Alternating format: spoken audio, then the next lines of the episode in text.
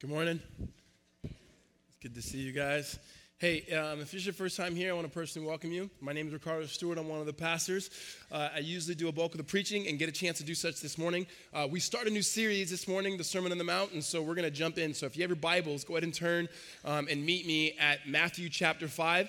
And if you don't have a Bible, raise your hand up and keep it raised really high, and one of the ushers will be able to get you a copy of God's Word. And if you don't own a Bible, go ahead and keep the one that we're handing out. It is our gift to you so that you can grow in an understanding and a knowledge of Jesus Christ.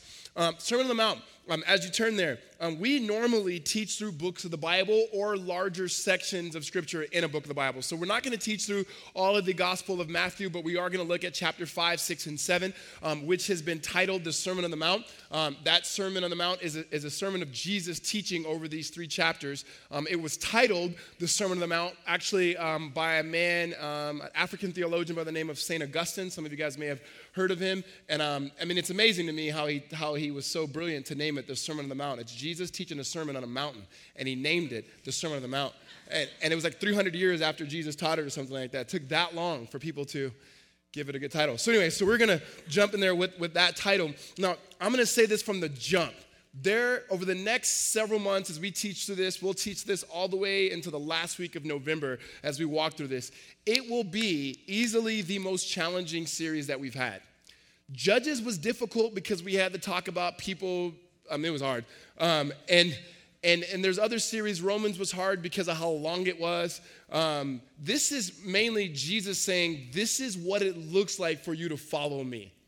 And it ain't easy so, so just from the jump, I'm let you know this has probably been the hardest thing for me to study and teach because usually I try to have an understanding of, oh yeah, at least I'm living this at least a little bit. And this is when I'm looking at it going, man, I think we all need to look in the mirror and look at the Beatitudes starting off on the Sermon on the Mount and go, let's just start and be honest and going, I don't know if I'm truly living this out right? And so it's, it's not like super fun sermon. It's going to be basically you walking away going, I don't know if I'm a Christian. And, um, and, uh, and next week will be less people here. So we're going to figure that out together. So let's, let's, let's, let's, let's pray. That's encouraging. Let's, let's pray and um, let's ask for the Holy Spirit to bring us the conviction that we need for God Himself to bring about the change in the life of our body. Father, we thank you so much, and uh, we thank you that you have given us Jesus, and your kingdom is here not yet fully. God, help us to understand that. As we look over the next several months um, at this text and your sermon, Jesus, um, would, you, would you show us, Lord, what you desire of us? And would you remind us of what you are doing in us? Show us the people who you are calling us to, to live out uh, your character, God. God, I pray as we gather this morning and as we gather tonight, that ultimately, Lord, that you would uh, convict those of us who know you and trust you, and those of who've never met us to see the life that you actually call your people to live in in the kingdom. Help us to see this invitation not only in right relationship with you, but the beauty of living out that right relationship. Father, we praise you and we thank you in Jesus' name. Amen. So, my first week of college, um, there was a guy that I met, still friends today. His name was Connor. And Connor was just a good friend of mine. Uh, he was from Northern California and got a really chance to know him. One of the things I liked about Connor was how much he talked about his dad. And I wasn't around a lot of people that were saying a lot of good things about their dad. And t- Connor, Connor's dad was a fireman.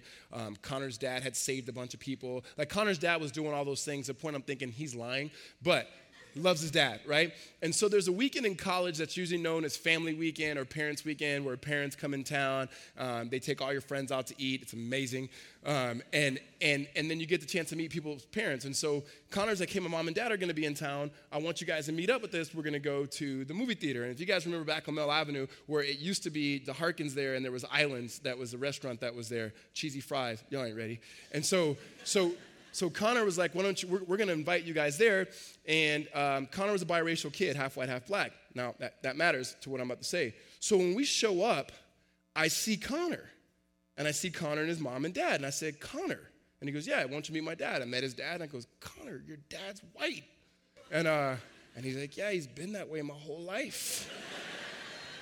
And it was just one of those things where I was so accustomed to seeing uh, a biracial couple like me and my wife, a black guy and a white lady, and so forth, that I didn't expect Connor's dad to be red. I mean, red hair, red beard, red mustache, the whole deal. Like that's Connor's dad. This is the dad I've been. I was thinking something. To, I wasn't thinking that, right? right? And I get like that's not always the case. We got a few people. We got we got some white guys who are married to some sisters. I'm, I see you, and so that's not a part of the Sermon on the Mount. And so the point, the point, the point was I didn't, I didn't expect that. Like it, it, was like I didn't expect that. I'd heard about him, I had an idea, but my expectation was was was was completely different. Now, when Jesus came into this world, there was a context in which Jesus was speaking to. In fact, the Gospel of Matthew primarily is speaking to Jewish people. And this particular audience had an expectation of what Jesus is talking about, the kingdom. They, they, they were raised in what we know as the Old Testament. They memorized it, they knew it, they knew the words of wisdom, they knew the words of the wisdom literature, they knew the prophets, they knew the historical elements, and they knew that it called for a day in which God's kingdom would come, in which God Himself would send a Messiah. And they had expectations building over centuries about what this, this king would look like and what he would do for them. But the expectations they had were massively different than that of the one who came into this world as God's son, Jesus Christ. I mean, they were expecting someone ultimately to free them from an oppression in a way by killing, and yet Jesus comes in a way where he dies. They were expecting Jesus come in to bring in a different way of power through, through strength and ultimately a strength through physic, physicality. And Jesus says, No, if someone slaps you on one cheek, why don't you give them the other cheek? That when Jesus begins to bring in his kingdom, it's a totally different type of kingdom than they can imagine. In fact, what we talked before when we went through the Gospel of Mark, it's an upside down kingdom. I mean, it's completely different than the way the world works. And so when you see Jesus, in fact, before Matthew chapter 5, um, it says that Jesus is actually calling his disciples and he's establishing the kingdom and he's healing people and so forth, but it's massively different. Like when Jesus is given the task by the Father to go ahead and redeem the whole world, like a big idea, and God says, hey, go redeem the whole world, and it, it's on you, pick who you want to pick. And Jesus, first picking the draft, he picks a fisherman. Right? And like fishermen in that day were like fishermen and I, I don't know. I mean, it wasn't like someone you would say, Who am I going to start the world with? Who am I going to create? I'm going to redeem the whole world. First pick in the draft, fisherman. Next pick, fisherman. Next pick, fisherman. Right? And at this point, you're going, He don't, he don't get it. He's not going to. He's not going to get it done this way. My fantasy draft's better than that, right? And so, so Jesus and, and, and everything becomes the opposite, right? He, he begins to show miracle after miracle to those who are not even expecting miracle. And then the Pharisees, the religious people, they come to Jesus, show us a miracle. And he goes, Sorry, no miracles today. He's always just completely evading their expectations. He says, You know what? You want to you wanna, um, gain your life? Like, you want to gain your life? Then here's what you need to do you need to actually, actually lose your life. And if you want to lose your life, spend everything you have in this world trying to make a name and gain it that the way up is actually the way down when it comes to the kingdom of God. And you begin, Jesus begins to express what that looks like for those of us who are in right relationship with Him. That the Sermon on the Mount in itself is not, um, here's what you need to do to get into God's kingdom. The Sermon on the Mount is, if you get the king and you're in relationship with the king, here's how it ought to live, like how you ought to live. And so there's a few ways in which people have looked at the way to approach the Sermon on the Mount. One way is to say Jesus raises these high expectations on how we ought to live, and then ultimately, so that we can realize that we can't, drive us to despair, so we would say, Jesus, help us. Or um, the other side is Jesus didn't really mean for us to like do all these things. It was an idea. Um, I don't think it's either. I think Jesus really meant for us to do this. I don't think it was meant to drive us to despair.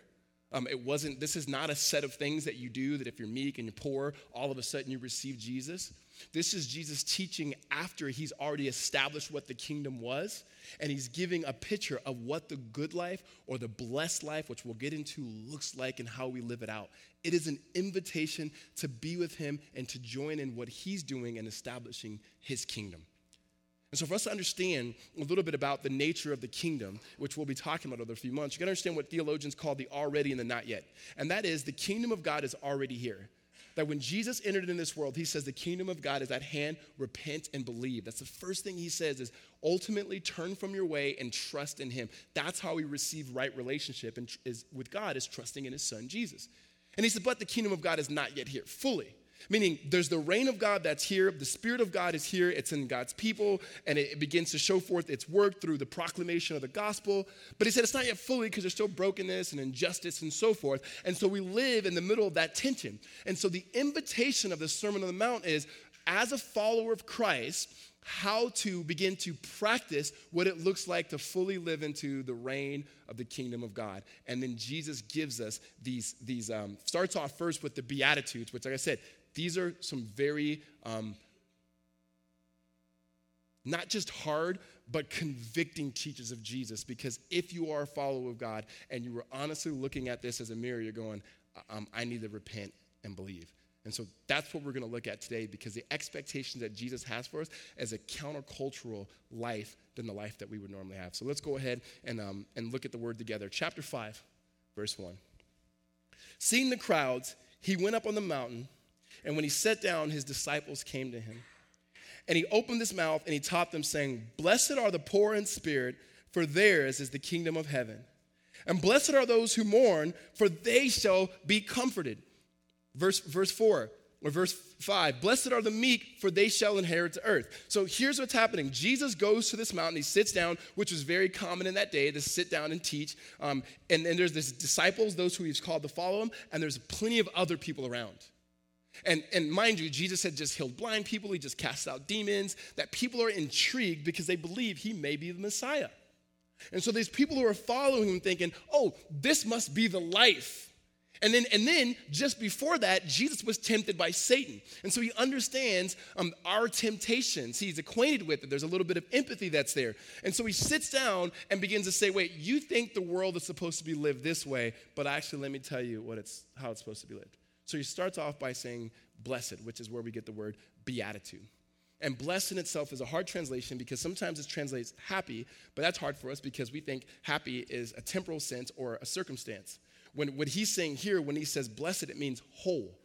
Uh, it means whole and delight and joy, primarily not in the circumstance that you find yourself in, but in the relationship you find yourself in, namely in relationship with God. It means that the one, the man, the woman, the child that is blessed is blessed because they are accepted by God. And the way we are accepted by God is not by living out the Beatitudes or anything else we see in the Sermon on the Mount. The way we are accepted by God is by accepting His acceptance of us is understanding first and foremost God is the one who wants to dwell with us. The reason why He's establishing His kingdom here on earth is because He desires to be with us. He's the one who's pursuing us, He's the one who is after us. We enter into that covenantal relationship by accepting that He wants to be with us, and there's nothing we can do to have Him love us more, and there's nothing we can do to make Him love us less. And He says that is the truly blessed life. And he says, so, so let's start here first. He goes, Blessed are the poor, for theirs is the kingdom of heaven. That would have been the last thing that the original audience would have been able to, to want Jesus to say. Because there became a thought that um, in, in, Jewish tradition here, as they begin to read the scriptures, you read about in the Old Testament that there's blessings and there's curses. There's blessings when you did the things for the Lord, and there was curses when you when you sinned against Him. That, that outside of that, they begin to build a theology that if you found yourself in a position where you were poor, that that meant you were in sin. And, and if you've read through the Gospels, you've heard of the account where there's a man who um, ultimately has um, a disability, and they go, Who sinned that that may happen? Was that his mom or was his dad? Was it him? Meaning they're assuming, like, in order for him to be that way, someone had to sin. And Jesus goes, No, no, no, no, no, no. It's ultimately that he may show off his glory and that we may praise him. So when he starts off, he's going, The way that this kingdom works is different. He goes, Actually, blessed are those who are poor in spirit.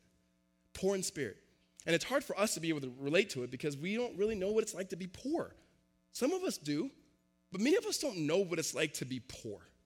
That we knew were, we know, this morning we woke up, we knew where we can get food.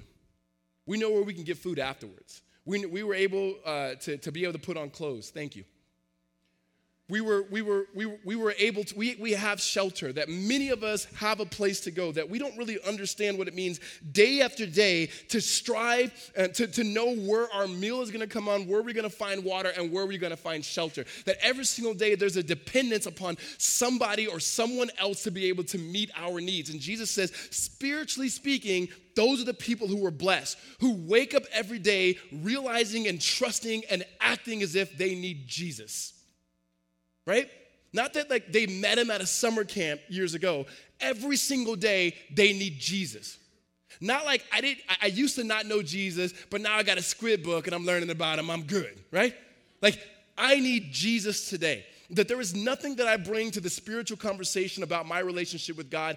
Everything that I've received, I received by grace in which God has extended by his favor and love for me. That I am spiritually poor that I am destitute, that I'm dispossessed. I do not have a lot or a stake or a home in God if it's up to me, but I have it fully when it's up to Him. The thing about it is, um, you only are hungry, or excuse me, you only become poor and you know your, your poverty when there's a sense of hunger there. But if we're honest, we're too full of ourselves to really need God. But we are. We are very self sufficient. We can do things on our own. Like we, we, we, don't, we don't do we really rely on the Holy Spirit? I don't know if this is something that we naturally do, is going, we're poor in spirit. We may sing songs about it, but when's the last time you prayed and said, Lord, keep me poor in spirit that I may also always rely upon you? Um, Jesus says, that's actually the blessed life. That's the blessed life. Well, he doesn't stop there. In fact, it just gets worse, guys. Um, blessed are those who mourn, for they shall be comforted. Not blessed are those who overeat, not blessed are those who drink, not blessed are those who find a spouse, not blessed are those who kids who grow up loving Jesus. Um, as beautiful and as good and as healthy and biblical as all those things are, it says, it says, blessed are those who mourn. Mourn, lament. And what he's talking about is when you understand your spiritual poverty, that you mourn over your own brokenness, that you mourn over sin.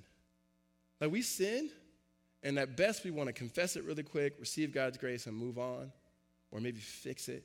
But we're not sitting there mourning over it. And mourning is not beating yourself up over it either. It's understanding your brokenness and owning it, right? Like there are certain things that you do that you did yesterday that you're going to fail again next week, and you're going to fail again the next week, and that you begin to mourn over your own brokenness. So I was, thinking about this this week mainly because me and my wife had to sit down and, and have a conversation. and so, and, and, uh, you know, I don't know about your marriage. I can only speak about my marriage. I know my marriage is probably better than most of you guys. And the reality of it is, you guys know that that's just not true. And so we're sitting down and I'm going, okay, Holly, how can I love you more? And she gives me, like, she gives me the things that she's been saying for the last nine years. And I would love to say, I've mastered that, but it's like, I was like, really? I still can't get the Gatorades out of the car? You know?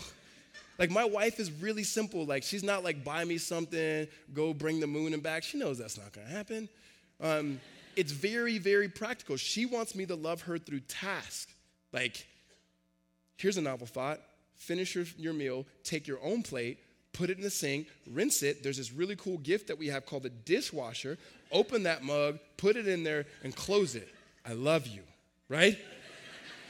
and and it sounds really simple, but like I would rather like give her hugs and kisses, and she goes, I love all that, but like help me out, right? And and and it's, it's all it's you know it's kind of funny now, but like it broke me. It broke me because I'm like, we've been married for nine years, and it's the same thing that we should be broken over our sin. And not beating yourself up as broken, like, Lord, I, I really need you in that area. I need, I need, I need Jesus' Holy Spirit to help me pick up Gatorade bottles out of the car in order to show my wife that I love her. Not just individual mourning, but mourning over the things that we read about the things that we see in the news, the things that happen in our neighborhood, that we mourn over those things, that we, we lament over those things, that it's not just something we hear and then we move on to the next. If we're, we just become so numb to things. And Jesus said, No, no, no, blessed are those who mourn. Your comfort will come through you being able to engage in the things around you. The evil and ultimately sinfulness that comes out of you, and also the sinful, uh, evil and sinfulness in the world around us. And he says, Blessed are those who mourn. And like when do, when do we like schedule times in our day to set aside to basically read the news and read what's happening in our own country, in our own world, and just say, Lord, have mercy? He's saying that's actually the blessed life. We are uncomfortable with that. Change the channel. This is making me sad.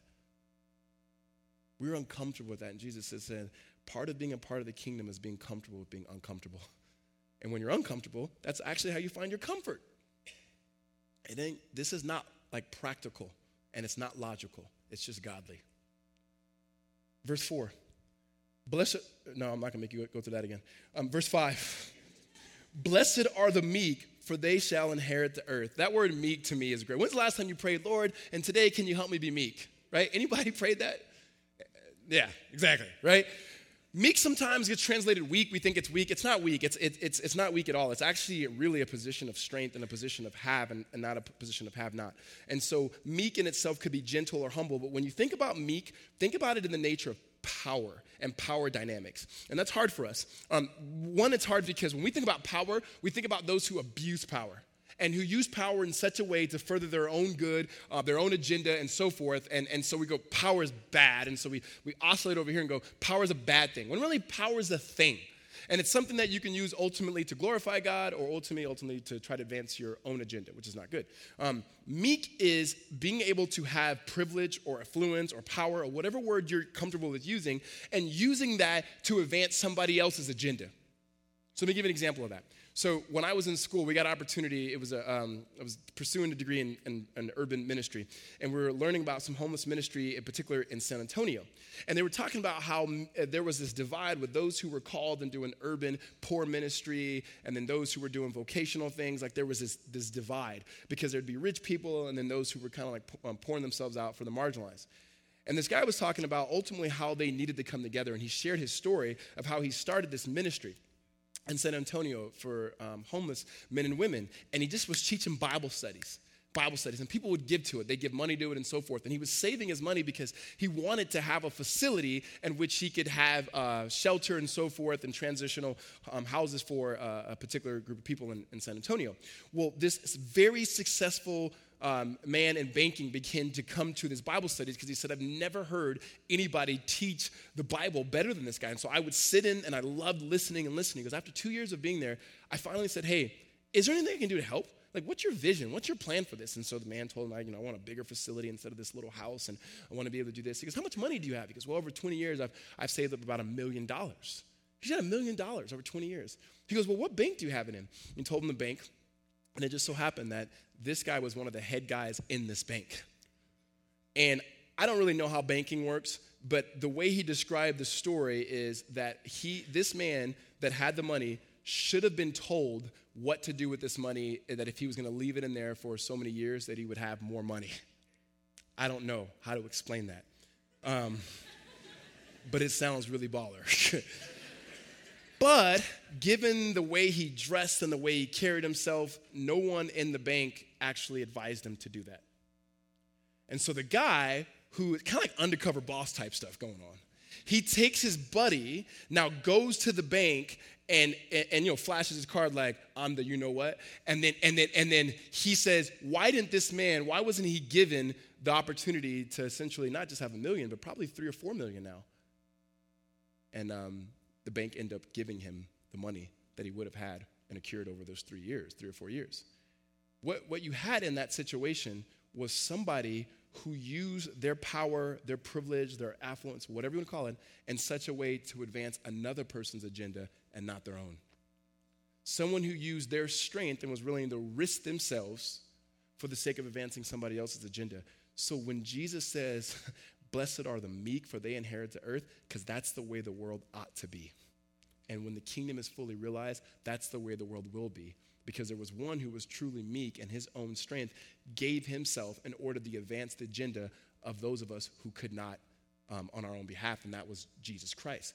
Everything that Jesus begins to say is inviting us into his life, and he's saying, This is the truly blessed life. It's not looking out for number one, it's looking out for everybody else. It's not looking out just for the safety of your own kids, it's looking out for the safety of kids. It's not just caring about your marriage, it's about marriage. And saying, ultimately, taking your eyes off yourself and putting them on the other. Amen? We're not done, guys. Verse 6 Blessed are those who hunger and thirst for righteousness, for they shall be satisfied. And blessed are the merciful, for they shall receive mercy. Now, these two go hand in hand. So, when it says, Blessed are those who hunger and thirst, you see that picture there. You know what it's like to be hungry. You know what it's like to be thirsty. You've had those pangs before. It goes, um, To long for righteousness. And I think when we look at righteousness, um, we, we think of moral living, we think of right living, and we should. We think of obedience, and we should. We don't always think of justice when it's the same word. But one, one of the more helpful books that I've read in the last three years on this was a book called Pursuing Justice um, by a guy by the name of Ken Wytsma. Incredible book at talking through when you see this, this word mentioned over 80 plus times in the New Testament alone, how God is calling us to join in in what he's doing in righteousness slash justice. Um, and, and again, just a side note, that guy who wrote that book, um, we were able to build a relationship with him and we called him and said, hey, why don't you come preach at our church? And he says, sure. So he's coming in from Oregon next week and he's going to teach on salt and light so he'll be here. So he'll do way better than me. Um, but back to the Bible. It's not better than the Bible, guys. And so he's he one of the things that he explains is you have to look at righteousness at, at two sides of the same coin. There is a side of right living and morality, but there's a side of justice. That you thirst for things to be the way they ought to be, right?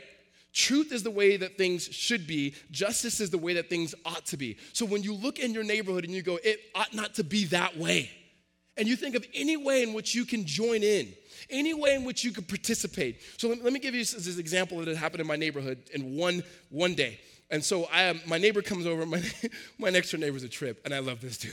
So he comes over and he goes, knocks on the door, and he goes, "Hey, how you doing? We're talking. We're talking ASU football. We always talk about that." And then he goes, "Hey, man, I got bad news." And I said, "He goes, oh, my cat died." And you guys know how much I love cats and animals. And so I was like, "Oh man, that that uh, uh, I'm sorry to hear that. Uh, and, it, and he goes, Yeah, no big deal. You know, I knew it was coming. And, and so we're just talking about his, about his cat.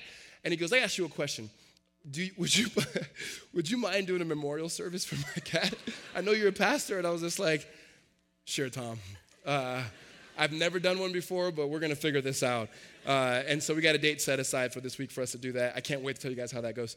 Um, and then as we're talking, as we're talking there, we're talking, um, just a week before, he had told me that one of our other neighbors uh, was, uh, was, was dying and was a part, it was a part of his can- cancer treatment that he was done. He was going to take no more chemo, and the cancer had spread to a point. And, uh, and I said, Man, I see him walking up and down the street. I had no idea. And, um, and so he's telling me this, and it, and it is, it's sad. And then he pulls up, his son pulls him up, and his son's older, and he's an older man, and he's getting him out of the car, and I can see his house, and, and, and we're looking at him. And, and he, and, um, and he fell. And so we ran over there, and this is not, oh, I, I, was a hero. No, I was in the, no, not at all. And so we run there, and we help him, and we, we get him inside the house and everything. And, and um, all I could do in that moment was think about uh, how I live across the street and three houses over for you. You're dying, and I don't even know. Um, you need help. Like, you can't go to the bathroom I think it's probably my responsibility to help you at some level. And then you go to the scripture and you go, I don't think, I know that when we thirst for justice and righteousness, it's reflecting the character of God. Hear me.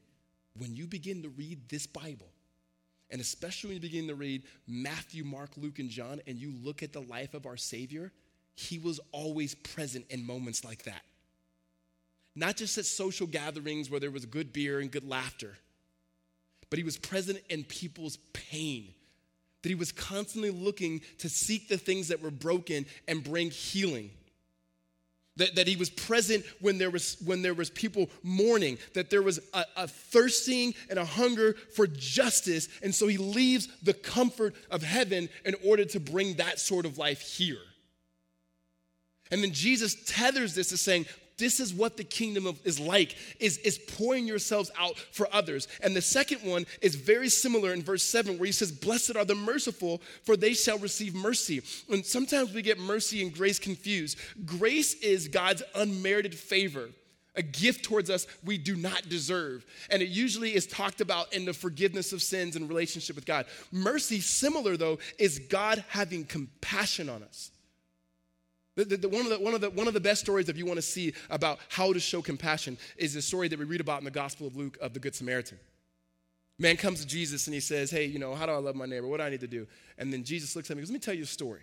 And Jesus breaks out into this story. He goes, There's two men. They're pastors of churches out here. Um, one, and then there was this man who was beat up on the road. He was traveling down Van Buren late one night, and, and some, some people got after him, right? And he goes, the pastor shows up, and the pastor was like, listen, like, I, I got to go. I got to get to this service. We got a 9 o'clock, 11 o'clock, or 5 o'clock. I, I got to go. We got First Wednesdays coming up. I got to get, right? And he says, another guy shows up, and he says he's, he can't be there, so he's got to go. And this guy's just sitting there hurting. And then an unlikely person shows up, a foreigner, right? Someone who's not supposed to be there shows up in that particular neighborhood and says, I'm gonna help this man. He checks us into the Marriott. He leaves his card there. He goes, make sure this man gets food, make sure he eats. Um, you know what? Even let him get a free movie if it's appropriate movie. He can get a movie in the room. He can all of that. And whatever debt that he incurs, I, I, I got this. I'm going to take care of him. And, and then Jesus looks at the man and goes, Which one was his neighbor? Which one showed him mercy? Right? And he shows that's what mercy is. It's being with people who are hurting, it's being with people who are suffering. We are not good at that. If someone broke out crying right now, the first thing we're going to tell them is, You're okay. Don't cry. Why not? And I'm not okay. Right? It's because we we don't know how to sit with people. We don't know how to show that sort of compassion and mercy. And Jesus is saying the blessed life is thirsting after that sort of righteousness and justice. The blessed life is actually pouring yourselves out for the suffering of others. And yes, it does have social components. And I have to say that because I get in a church like ours, really good, solid Bible people are going to go, Ricardo, wait, wait, the mission of the church is not social justice. The mission of the church is discipleship. You know what I'm going to tell you? I agree with you.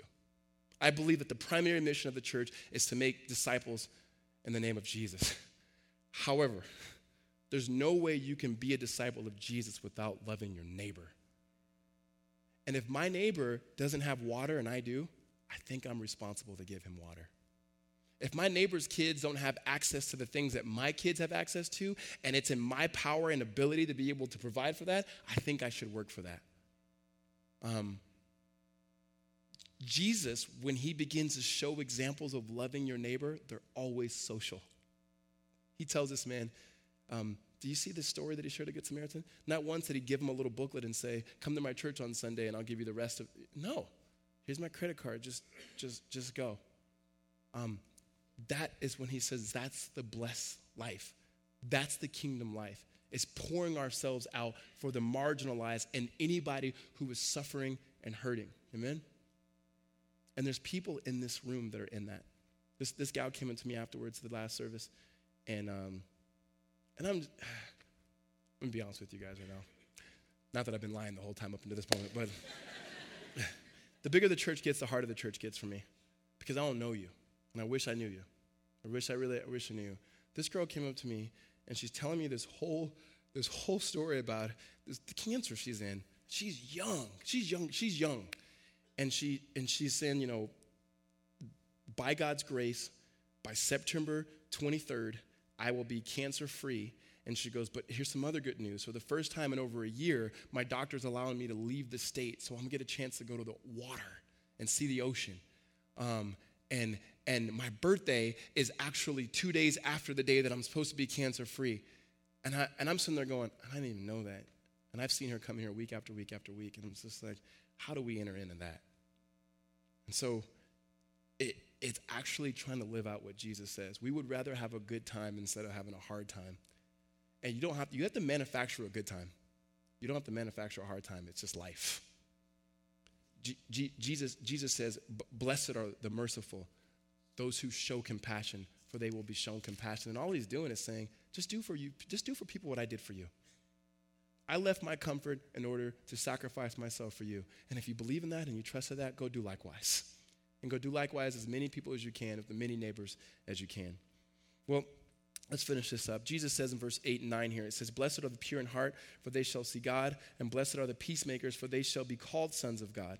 Blessed are those who are persecuted for righteousness' sake, for theirs is the kingdom of heaven. And blessed are you when others revile you and persecute you and utter all kinds of evil against you falsely on my account. Rejoice and be glad, for your reward is great in heaven. For so they persecuted the prophets who were before you. When he says, Blessed are the pure in heart, he's talking about in, in, uh, like internal. that your heart is seeking God. And the reason why he says for those they will, they will see God is because that's who they desire to be like. This is a posture of holiness that you desire to imitate God. Uh, Jesus is not saying be Jesus, but he's saying, man, imitate him. Fall in love with him.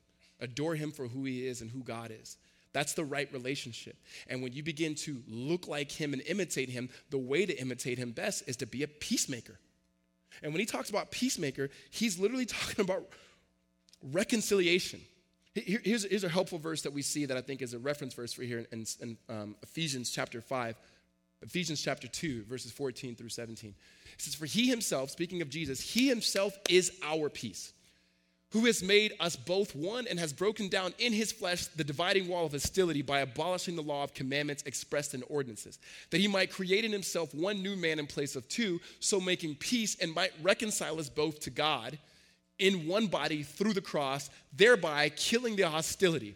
And he came and preached peace to you who were far off and peace to those who were near. The, what, is taught, what Paul is talking about here in this passage is how Jesus becomes the peacemaker. He seeks it. And he's talking about the racial and ethnic divide that was present in the world and in the church, that is still present in the world and the church.